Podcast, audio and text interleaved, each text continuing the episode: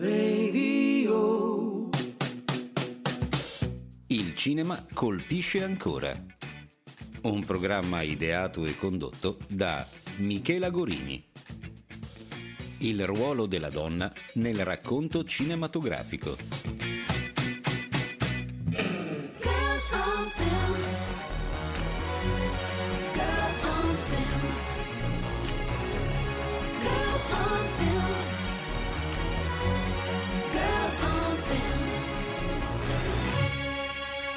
Bentornati cari amici, bentornati a un'altra puntata del Cinema Colpisce Ancora e sono strafelice di annunciare il ritorno di un grandissimo ospite che io venero, si sa. Bentornato Nicola Donati. Ciao a tutti, grazie, grazie Michela per eh, avermi riospitato nella- in questa puntata. Allora, Nicola è un caro amico ehm, che è grande appassionato di cinema e eh, è comunque un conoscitore di tutto quel cinema americano che va dagli albori del- di Hollywood ad oggi, nel senso che magari molti cinefili sono più concentrati su un periodo recente, mentre Nicola eh, gli piace molto diciamo anche la parte più retro e in particolare parliamo di un regista che so che Nicola ama tantissimo che è il mitico Ernst Lubitsch che spero di aver pronunciato correttamente. L'hai pronunciato correttamente, forse andrebbe per la prima fase della sua vita eh, pronunciato con eh, un accento più teutonico. Ernst Lubitsch. E per la, Ok, seco- ok. per la seconda parte invece La- è più normale perché ovviamente si americanizza, quindi è più vicino a Ernest che a Ernst. Quindi diciamo che dovremmo fare una sorta di accento svedese alla Fantozzi per Esatto. intenderci. Lubitsch giusto? è lei.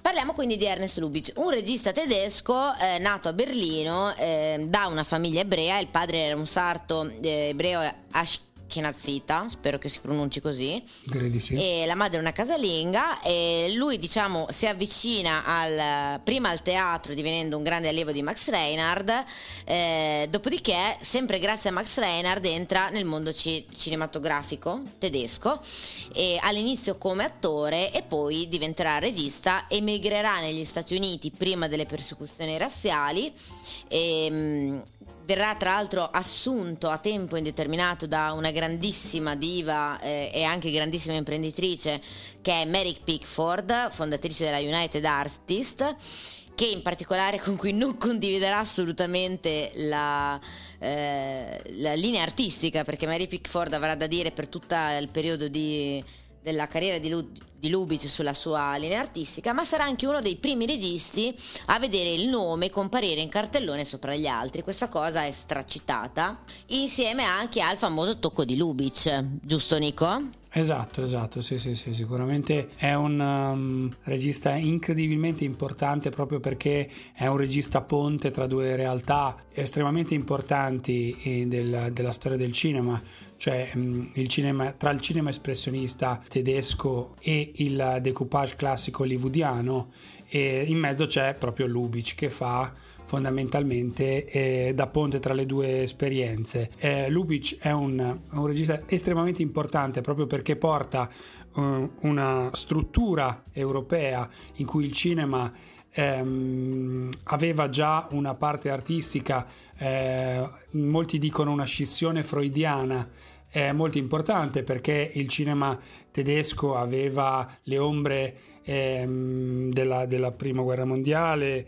ehm, la perdita e la povertà e, e appunto anche tutta la psicanalisi che invece l'America non aveva ancora e appunto molte cose che vanno storte a Mary Pickford eh, sono, eh, sono proprio di questo tipo, è proprio di visione della storia.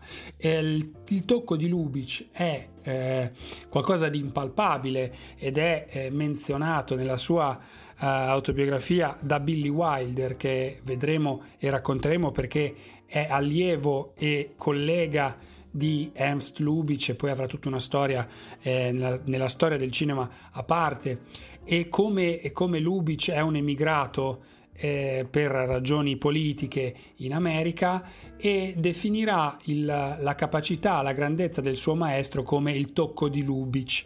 Cos'è il tocco di Lubitsch? Il tocco di Lubitsch è ehm, un espediente, una capacità eh, di eh, rendere comica una scena eh, molto spesso senza doverla sottolineare.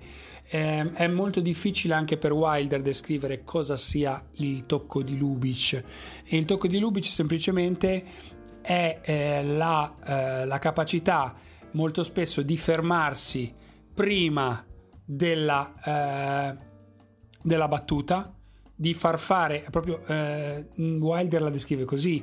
ehm, non ha senso dire al tuo pubblico che 2 più 2 fa 4. Tu gli devi dire 2 più 2 e Lubitsch faceva proprio così. In molte sue scene la, la comicità era data da un elemento inaspettato che però non veniva completamente spiegato. E questa capacità, e Wilder dirà tutti provano a essere Lubitsch, ma nessuno ci riesce veramente. Alcuni riescono a essere come Lubitsch, ma non sono veri.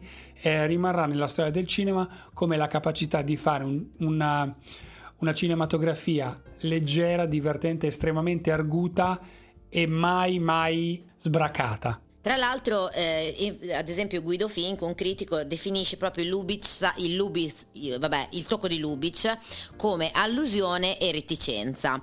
Infatti dice proprio che nel cinema da lui diretto nell'esilio americano, quindi nel periodo dal 23 al 47, il non detto, il silenzio e il non visto contano quanto le parole e le immagini.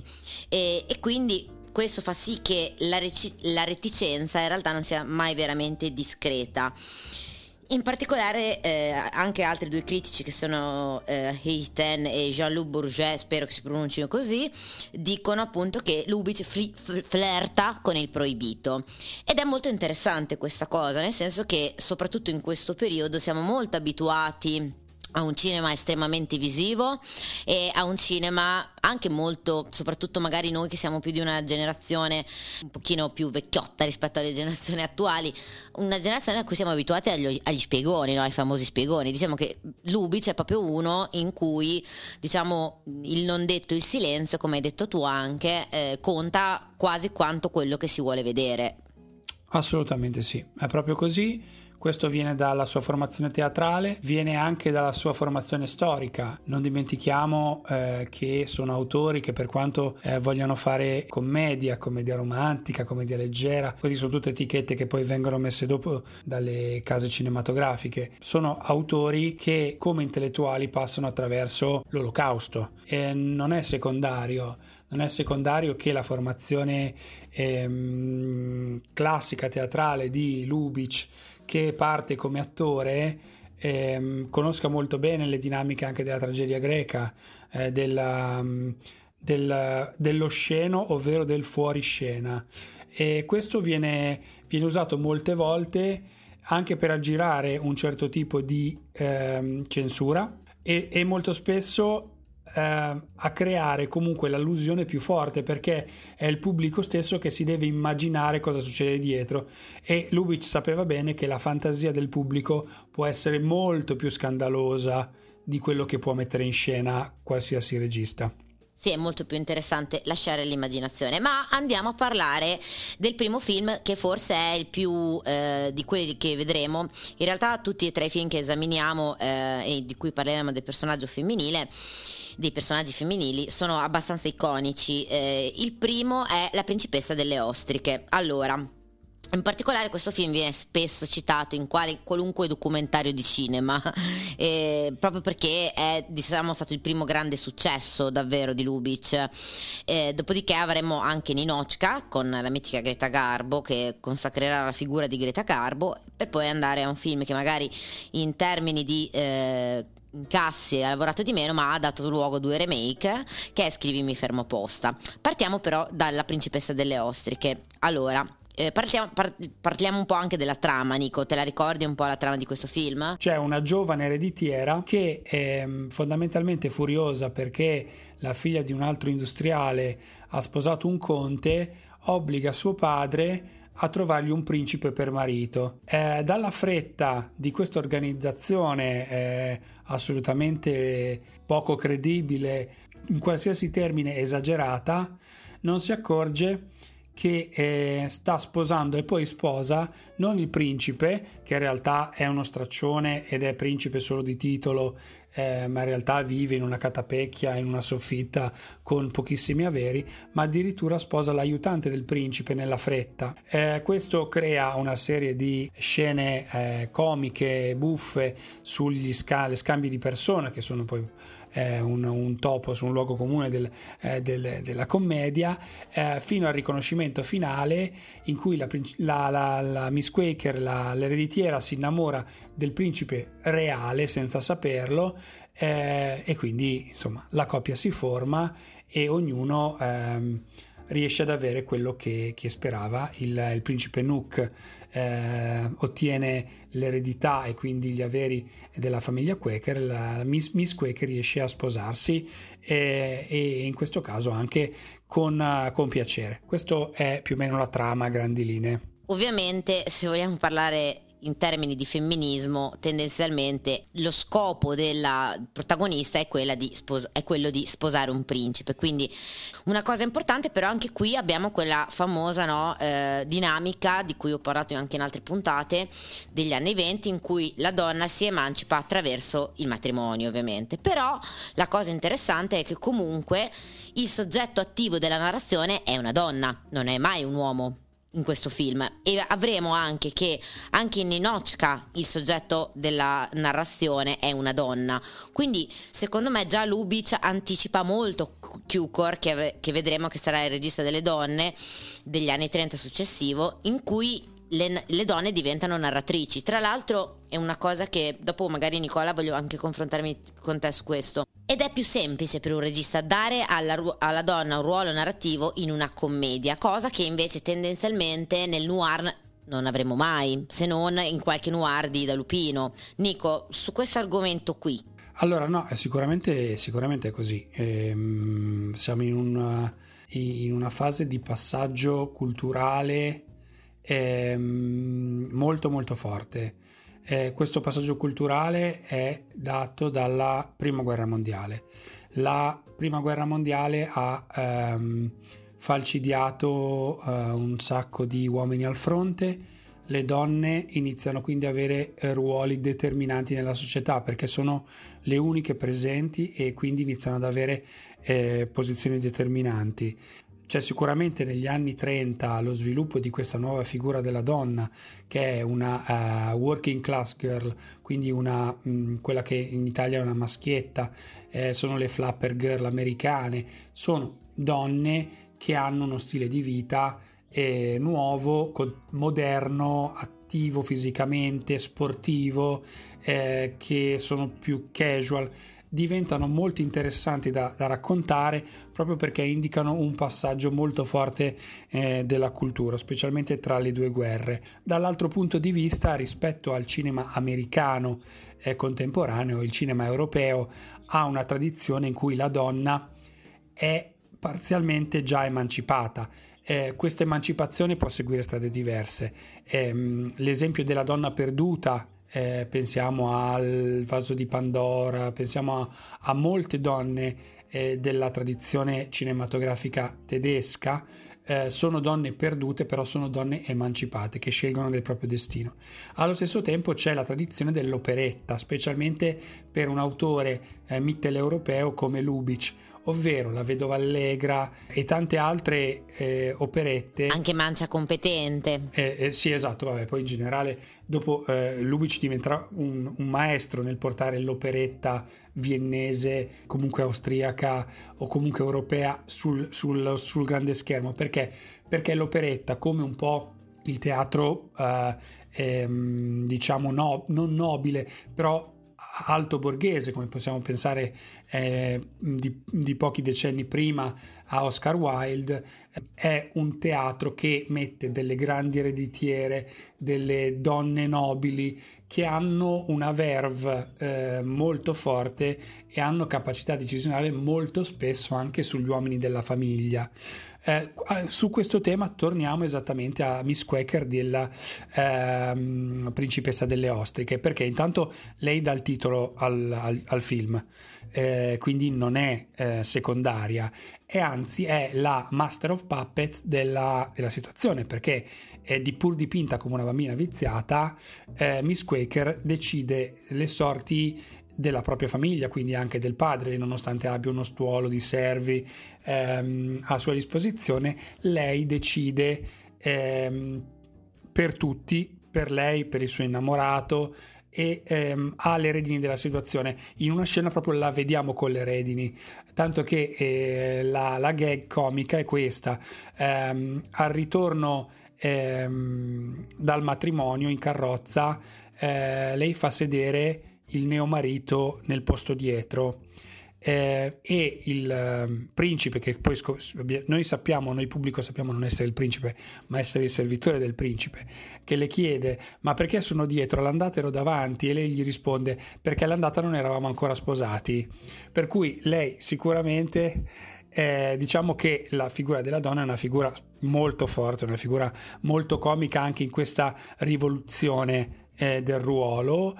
Ehm, è eh, sicuramente Miss Quaker una, è una persona non piacevole, eh, ma fondamentalmente è la descrizione che Lubitsch vuol dare dell'America, È un'America viziata che vuole eh, commerciare con l'Europa perché è nobile per la sua storia, per la sua arte, eh, ma poi finisce ehm, per capire che è squattrinata, e, mm, ma molto bella. Diciamo che questo sicuramente eh, è anche un, un luogo comune del- di tutta la, la cinematografia di Lubitsch, ovvero cercare di rendere con relazioni umane quelle che sono invece ideologie eh, politiche più grandi. Sicuramente eh, è presente nella, nella- nel suo modo di fare cinema.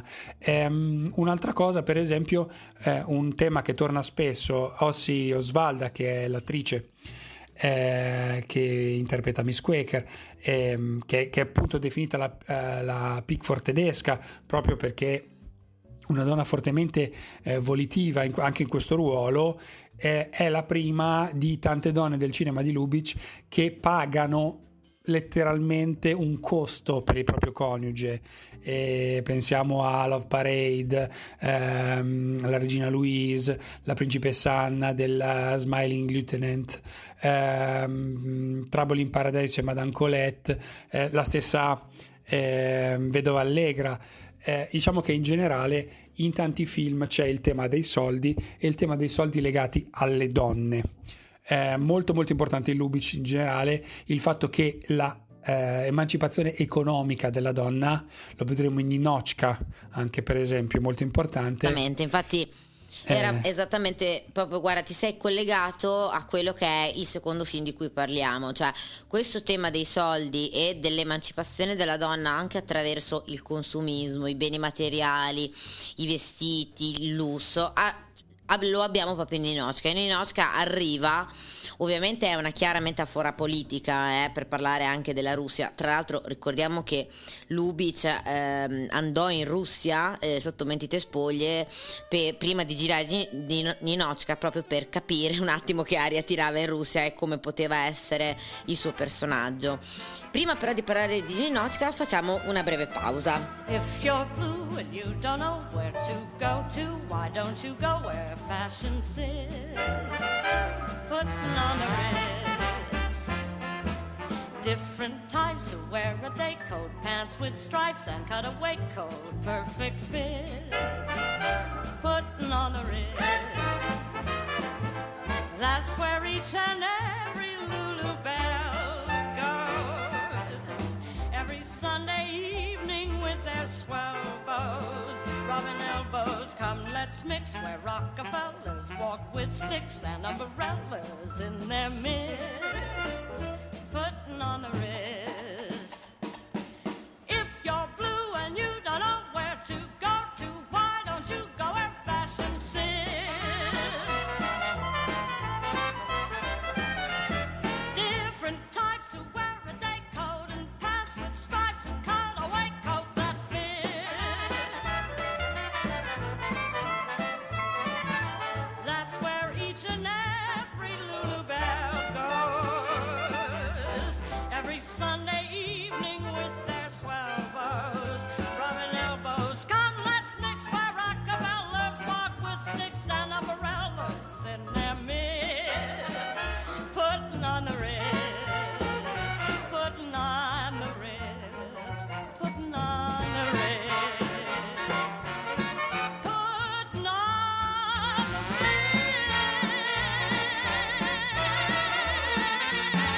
Bentornati cari amici, bentornati a un'altra puntata del Cinema Colpisce Ancora ed è sempre con noi il nostro mitico Nicola Donati. Ciao a tutti. Per chi si fosse collegato adesso stavamo parlando di uno dei maestri del cinema, stavamo parlando di Ernest Lubitsch e in particolare ci eh, abbiamo mh, parlato del personaggio femminile della, della protagonista dell'ereditiera della principessa delle ostriche per poi andare a parlare invece di Ninochka. Allora Ninochka è un film che eh, io adoro personalmente, un po' perché adoro molto il personaggio di... Il, il personaggio di Greta Garbo sia nella vita che eh, in questo film è un film eh, è, un- è uno dei primi film sonori di Lubitsch che saprà sfruttare benissimo l'avvento del sonoro a differenza come abbiamo detto prima di altri registri del muto in particolare ricordiamo anche che lo slogan di questo film è La Garbo ride. Greta Garbo è un'attrice svedese che debutta in Svezia grazie anche al teatro regio svedese, alla scoperta eh, da parte di Morris Stiller che sarà il suo compagno per diversi anni, sarà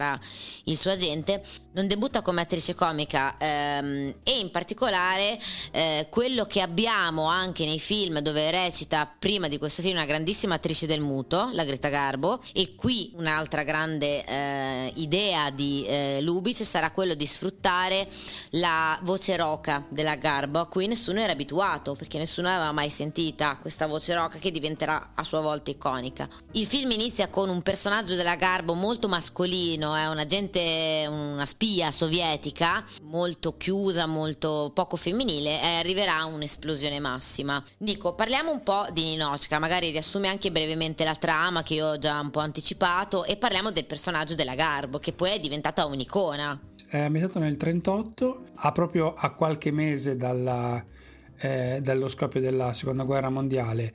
E fondamentalmente cosa succede? Succede che eh, tre agenti eh, bolscevichi eh, vengono mandati in Francia, a Parigi, per rivendere i gioielli confiscati alla Granduchessa Svana, eh, una, dobi- una nobildonna russa che dopo la rivoluzione russa si è rifugiata a Parigi, eh, solo che si fanno irretire diciamo dalla, dalla pregevolezza sia del clima che del benessere eh, fuori dal mondo sovietico. Eh, per questo viene inviata ehm, la Garbo, ovvero eh, Ninochka, per andare a controllare la situazione come eh, agente, agente, commissario di controllo. Cosa succederà? Succederà che però per quanto inflessibile anche lei si faccia tentare dalla, da Parigi e dall'amore, eh, conoscendo il, um, il conte Leon, eh, che eh, appunto la farà ridere, ehm, la farà ridere nel senso che da una eh, da una, un'attitudine eh, austera, rigida e eh, molto convinta ideologica, piano piano si lascerà andare all'amore, allo champagne, ai vestiti da sera, eh, fino a che ehm, fondamentalmente questo benessere la porta a eh, commettere un errore e la Granduchessa Suana si rimpossessa dei propri, dei propri gioielli, ehm, le propone questo ricatto dicendole se rivoleva per il suo popolo la- i gioielli per la vendita, eh, doveva lasciare immediatamente il, il conte Leon e tornare in Russia. Eh, lei accetta questo, questo ricatto, eh, vediamo una parte del film ambientato appunto in una Russia un po' idealizzata ehm, e piena di eh, sfilate ma anche di grande povertà dove eh, Ninochka e i tre rimpiangono il loro tempo a Parigi ma soprattutto dove lei rimpiange il suo, eh, il suo amore lasciato appunto perché eh, non, non c'è possibilità di comunicazione visto che le lettere vengono censurate. Un giorno le viene chiesto di andare a Costantinopoli per ricontrollare questi tre agenti che sembrano un po' spariti nel nulla. Lei prima rifiuta perché è molto sco- ancora molto scossa dal primo viaggio, poi accetta fino a scoprire a Costantinopoli che in realtà è tutto un piano del conte Leon per rivederla, per sposarla e rimanere con lei.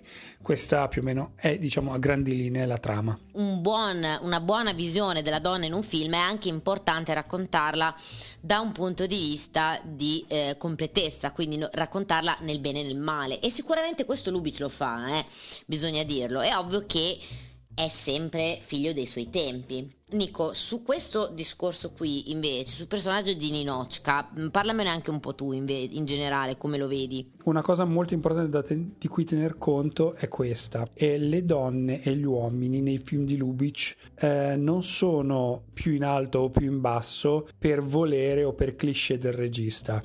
Ehm, tendenzialmente mh, mi pare che eh, dal- mh, dalla conoscenza che io ho di Lubitsch i personaggi sono estremamente forti a seconda del contesto e della storia, non a seconda del, del genere. A giocare invece un ruolo molto importante è la cornice, la cornice storica e sociale, cioè le donne sono messe in difficoltà dal periodo storico che vivono, non dal fatto di essere donne né dal regista. Per cui Lubitsch cerca di riportare e anche in questo sta parte della sua satira. E anche questa cosa ehm, verrà assorbita da Billy Wilder. Anche la stessa ironia e stessa, lo stesso sarcasmo della condizione femminile posta nel proprio momento storico. Eh, parlando di Ninochka in realtà può essere vista in due modi. O la storia d'amore di una donna che si libera dell'ideologia e si lascia completamente all'amore, oppure la caduta di una donna nel capitalismo. Eh, può essere vista estremamente in due modi completamente diversi. Perché? Perché in realtà il Conte Leon, che è assolutamente la personificazione del capitalismo, seducente, graduale, ehm, poco chiaro, amante, eh, mh, è un personaggio complesso eh, e sicuramente Ninochka è un personaggio che si lascia andare e si lascia irretire dal benessere dimenticando i suoi ideali. Se ci ci dimenticassimo che gli ideali originali sono il comunismo di quel tempo, eh, una, di una donna che si lascia irretire e perde i suoi ideali, diremmo che è una donna caduta che è una donna compromessa. Invece in questo caso diciamo che è una donna salvata, ma Lubi ci fa capire molto bene che è a seconda della prospettiva storica che vogliamo dare che la lettura del comportamento della donna è molto differente. È un momento secondo me che è molto importante per capire anche come Ninochka sia importante, come la figura femminile sia importante, è già la sua presentazione. È la, la Garbo non è la moglie, l'amante, eh, la, la portaborse, la segretaria. La Garbo è un commissario che va a controllare l'operato di tre uomini e li rimette in, in, in sesto, riga. in riga. Esatto. Mm, Sì, sì, è- ha un personaggio molto irreprensibile, no? Cioè lei viene presentata proprio come quella che fa paura, ok? Cioè quella che viene a controllare. Esatto. Tra l'altro mh, ti interrompo un secondo perché una cosa interessante che hai detto è che Lubici non definisce in base al genere, ma in base al contesto storico.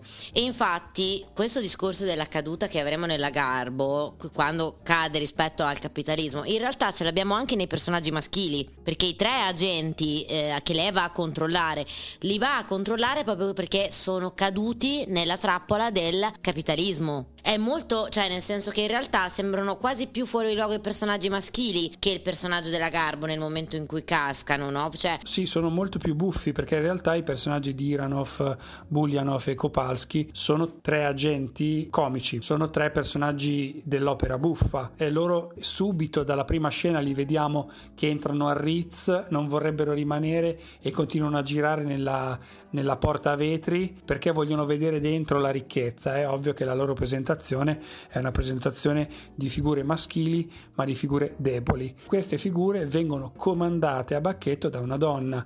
Ora non l'abbiamo visto spesso al cinema nel 1939, diciamo che forse e quello inizia a essere un anno importante per le donne nel cinema, di una donna che mh, fa da capo, da giuria del lavoro di tre uomini. Questo è sicuramente singolare.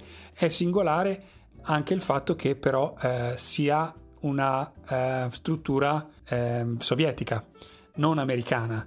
Perché nella struttura americana eh, Lubi ci fa quasi capire che non potrebbe succedere quella cosa ed è anche lì che confonde le acque sull'ideologia. L'altro momento secondo me molto importante per capire il ruolo predominante della donna in questo film è il momento in cui lei e la Granduchessa Sfana si incontrano per decidere come comportarsi, quindi tu mi devi ridare le- eh, i gioielli, eh, io ti ridò il tuo amante, oppure tu lasci, ti ridò i gioielli ma tu torni in Russia.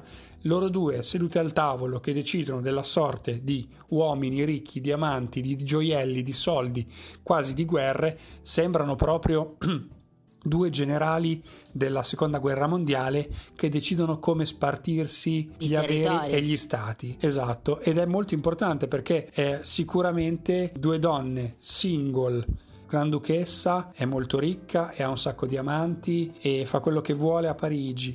Um, Ninochka invece è, è single, capo di responsabilità con sottoposti, eccetera. Entrambe sono due generali. Noi nel cinema di quell'epoca lì non abbiamo delle donne comandanti. In questo caso Lubitsch invece ci fa vedere, ci dà uno spaccato molto molto forte. Diciamo che il 39 con Via col vento, quindi Rossello Ara, che sicuramente non è una figura di una donna tradizionale, e Judy Garland nel Mago di Oz, eh, è un anno diciamo abbastanza di svolta anche per le figure eh, femminili e per il ruolo che hanno nel cinema, perlomeno nel cinema americano. Tra l'altro ti volevo chiedere una cosa Nicola, hai detto che Lubitsch questa struttura di potere femminile, a parte il personaggio della Granduchessa, lo vede nel mondo sovietico, cioè no, è, è nel mondo sovietico che la donna comanda e ci fa intuire, come hai detto tu, ci fa intuire, non, non esterna mai, che nel mondo americano questo non potrebbe succedere. Ma secondo te, se questo film avesse fatto un regista nativo americano, avrebbe fatto lo stesso tipo di struttura? non abbiamo autori americani che fanno cose così argute, quindi la storia un po' ci ha risposto su questo. Penso che ehm, non ci sia una predilezione di Lubitsch nel- mondo- verso il mondo europeo. Eh, questo ce lo dice una gag eh, molto interessante in cui eh, i tre agenti in stazione stanno aspettando il commissario non sapendo chi è e a un certo punto vedono uscire un uomo dal treno molto volitivo eh, con, con- con questo mascellone e loro iniziano a dire sì sì sicuramente lui perché lui è come noi lo riconosciamo non può non essere lui. Gli vanno incontro per accoglierlo e improvvisamente si fermano subito prima perché quest'uomo fa il saluto eh, hitleriano diciamo eh, a- alla- alle altre persone per cui si rivela essere un eh, capo nazista. E allora loro fanno un passo indietro dicendo no no no, non è lui. Cosa ci dice Lubitsch? In- sempre in allusione che gli stessi sovietici e gli stessi eh, nazisti tra di loro si somigliano potrebbero molto. confondere. esatto Eh. esattamente. Questo ti dice che eh, nonostante ci sia eh, l'allusione a un sistema paradossalmente più democratico e, e più eh, legato anche alla, alla meritocrazia nel mondo sovietico, è tutta un'allusione per far più per far mettere in dubbio agli americani il sistema capitalista in cui vivono che di vera adesione a un mondo europeo, specialmente in quegli anni. Ricordiamo che da lì a qualche mese eh, la Russia, eh, prima la Germania, poi la Russia invaderanno la Polonia e la stessa Francia, su cui si fa ironia in questo film, nel, nel 40, quindi l'anno dopo, verrà, verrà invasa dal- dall'esercito nazista, per cui sicuramente c'è una visione molto europea nella critica del capitalismo eh, americano e della facilità e dell'importanza dei soldi. Tra l'altro eh, Miss Quaker, quindi eh, la, la la signorina Quacchera, eh, ha un nome non a caso e in questi, tutti questi tre film, anche Iscrivimi fermo posta, vedremo che la visione europea che si porta dietro Lubitsch è una visione fortemente verso la democrazia e contro il capitalismo americano o perlomeno scettica e ironica in questo senso. Una cosa importante che abbiamo detto di Lubitsch è sicuramente l'impianto teatrale da cui lui nasce, studia con Reinhard, abbiamo detto, e sarà fondamentale nella sua formazione. Un elemento che ricorre tra l'altro in questi tre film, che sarà molto importante ma avremo anche in altri film, sono le ambientazioni dei film di Lubitsch. La principessa delle ostriche c'era il palazzo reale tendenzialmente. Questo abbiamo tutto il discorso dell'hotel e in Scrivimi fermo posta invece avremo il negozio. In particolare perché sono importanti le ambientazioni dei film di Lubitsch? Perché ri- ricostruiscono molto il mondo teatrale no? dove non potevi avere tanti tendenzialmente ambientazioni diverse anche per risparmiare sulle scenografie ma anche per ragioni di cambi logistici eccetera in questi film diventano mm, una eh, parte essenziale del film no? cioè sono quegli ambienti dove nasce la storia dove si sviluppa la storia Prima però di parlare di questo argomento, su cui ti volevo fare chiedere la tua opinione, Nicola, andiamo un attimo in pausa. heaven. I'm in heaven. And my heart beats so that I can hardly speak.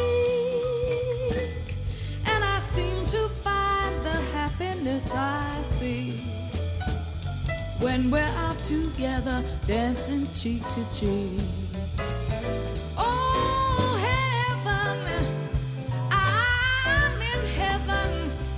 and the cares that hung around me through the week seem to vanish like a gambler's lucky streak when we're out together dancing cheek to cheek oh i'd love to go out fishing in an ocean or a creek but it wouldn't thrill me half as much as dancing cheek to cheek. Oh,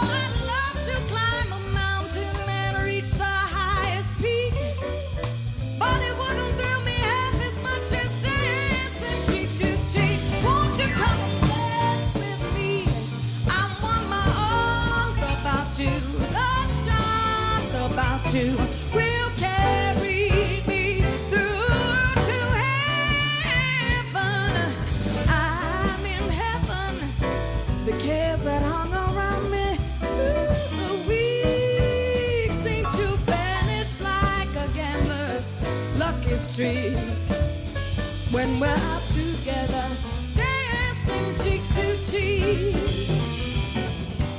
Bentornati cari amici, bentornati e se- è sempre con noi il mitico Nicola Donati. Ciao a tutti di nuovo per la terza volta. Allora, stavamo parlando di eh, Scrivimi fermo posta, ma soprattutto delle ambientazioni di Lubitsch.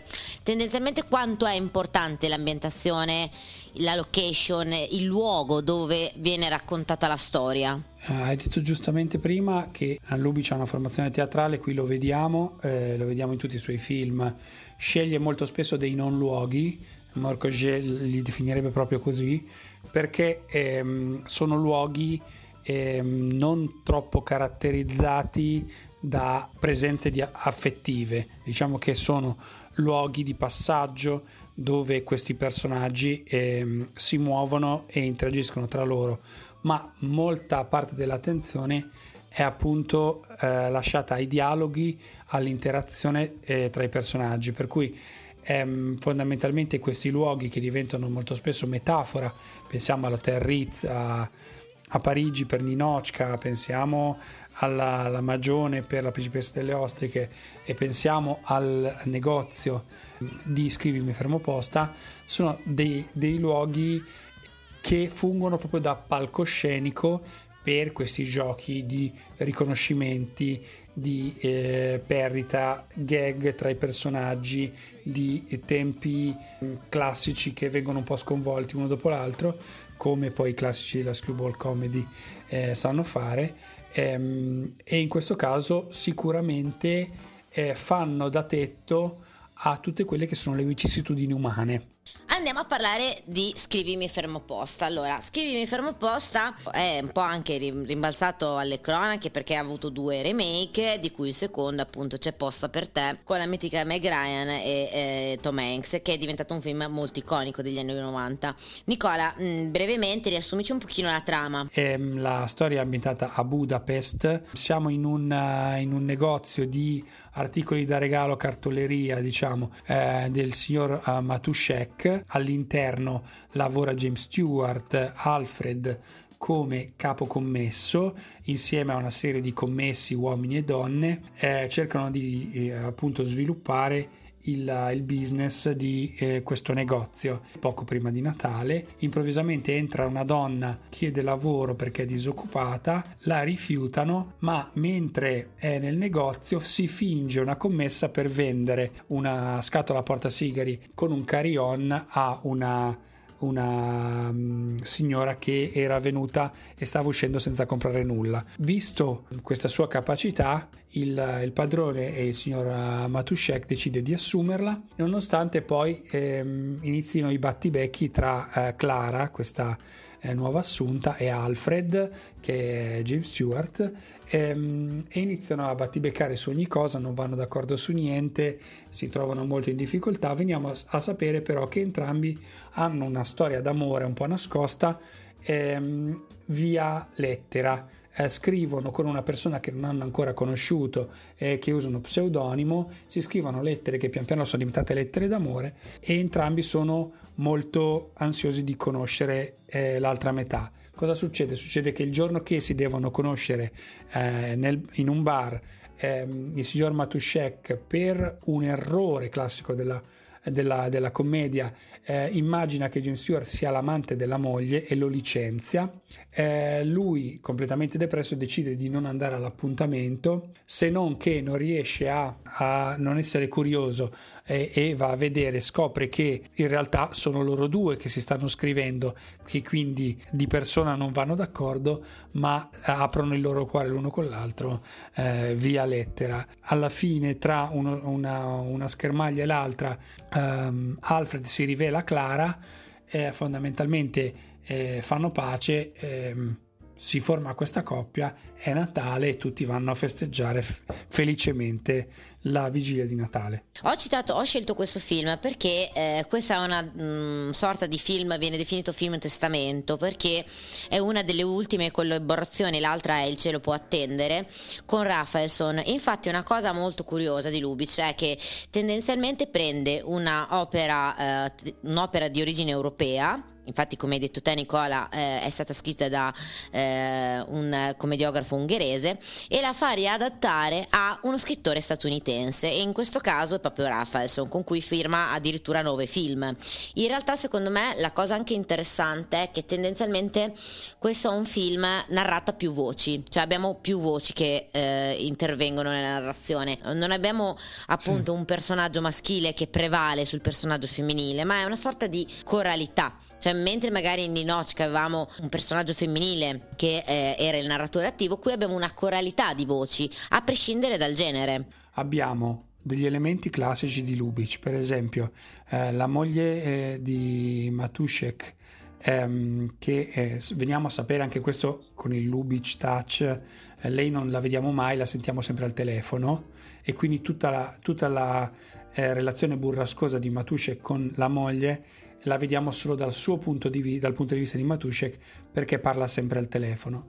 Ehm, il fatto che sia ehm, fedifraga lo veniamo a sapere dal fatto che il suo amante si presenta in, ehm, in ufficio con un, un un anello di diamante, per cui anche qui la donna emancipata con amanti che fa regali molto molto eh, di alto livello ai propri amanti li tiene un po' come cagnolini. Questo l'abbiamo già visto e quindi mi sembrava il caso di ripeterlo.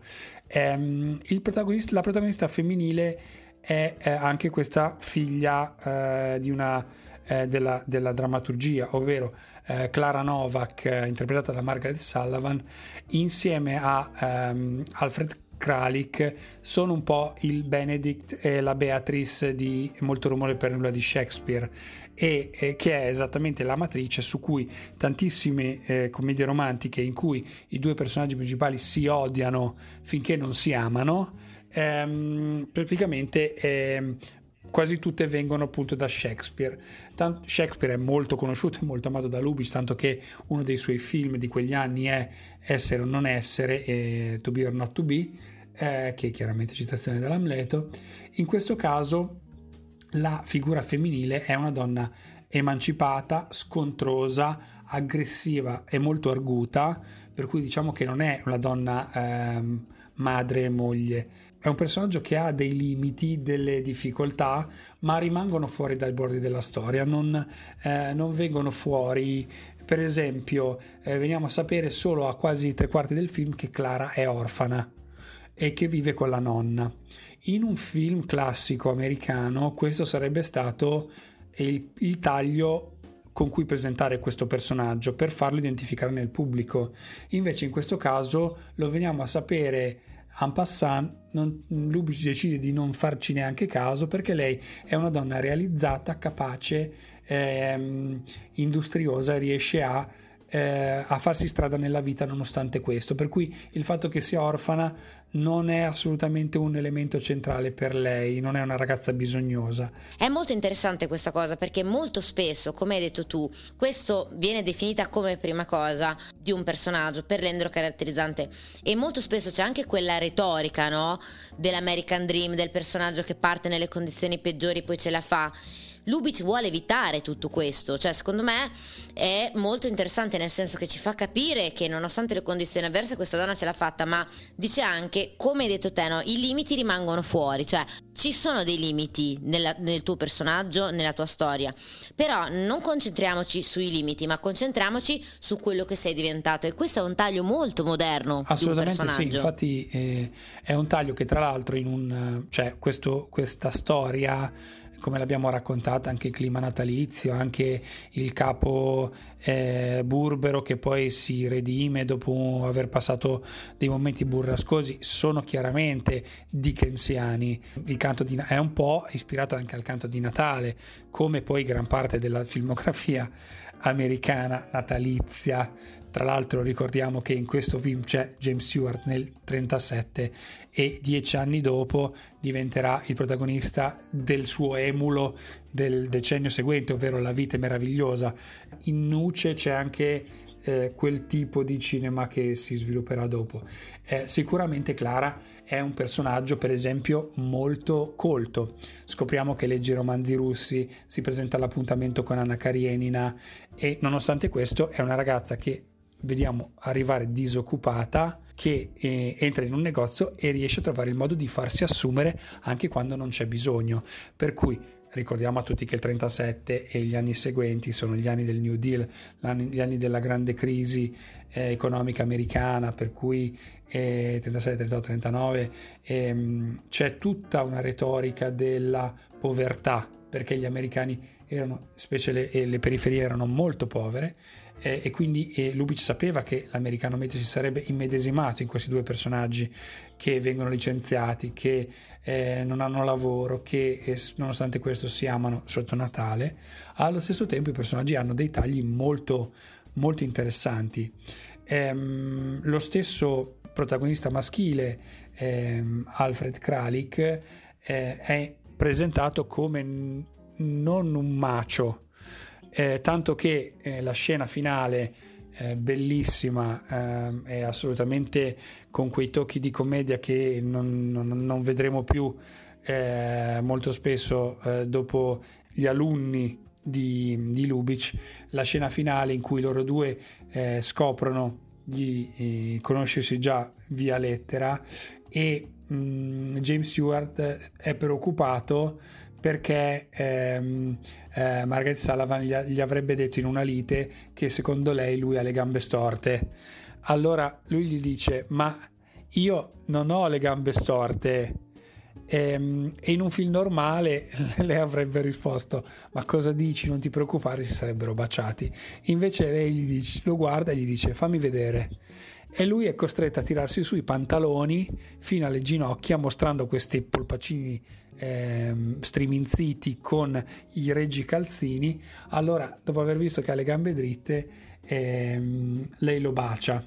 Eh, è chiaramente la versione di Lubitsch di quello che è- poi sarà poi il finale dell'appartamento eh, di Billy Wilder in cui eh, Shirley MacLaine alla, alla affermazione di Jack Lemmon ma io ti amo gli dirà sì sì prima dai, dai le carte e poi ridimmelo Eh, è ovvio che sono chiusure incredibili eh, messe in, in bocca a personaggi in- incredibilmente intelligenti e arguti che creano proprio bastano poche battute per creare dei personaggi estremamente interessanti Sì, sono personaggi, come hai detto te, arguti. Anche la donna abbiamo visto che eh, non è la madre di famiglia, in questo caso anche qui è una ragazza disoccupata, ehm, con tanti limiti e secondo me anche la capacità di dare un personaggio eh, cons- considerando un cinema comunque che nasce e si sviluppa in modo patriarcale,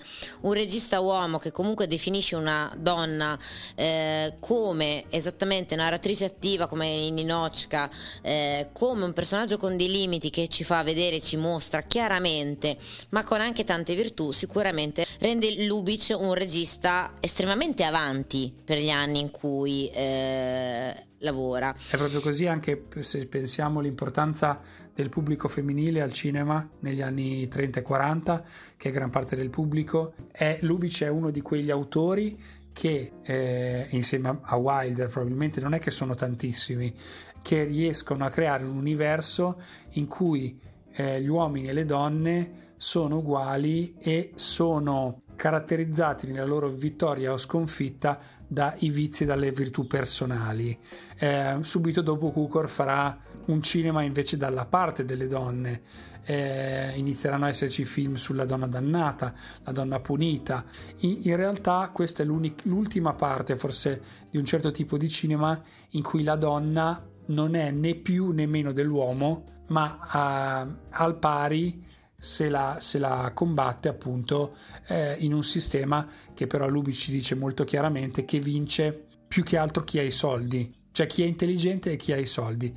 Mi viene da chiedere, visto che comunque, dal, come hai detto te, questa è l'ultima parentesi, dal di qui in poi avremo o un cinema come quello di Cukor dalla parte delle donne, o avremo la femme fatale dei noir, o avremo la madre di famiglia avremo un cinema tendenzialmente più patriarcale, quale può essere un regista che successivamente, a parte Wilder ovviamente che è un grande allievo di, di Lubitsch, soprattutto penso ai giorni nostri, quale può essere un regista che ha ripreso un po' l'eredità di, di, di, di Lubitsch e dice bene, non racconto una diversità di genere ma racconto un contesto storico attraverso la lotta tra gli individui? Lotta, diciamo, poi questa non è una lotta vera e propria, ma è i conflitti in generale, sono conflitti positivi perché sono commedie, però sono sempre conflitti.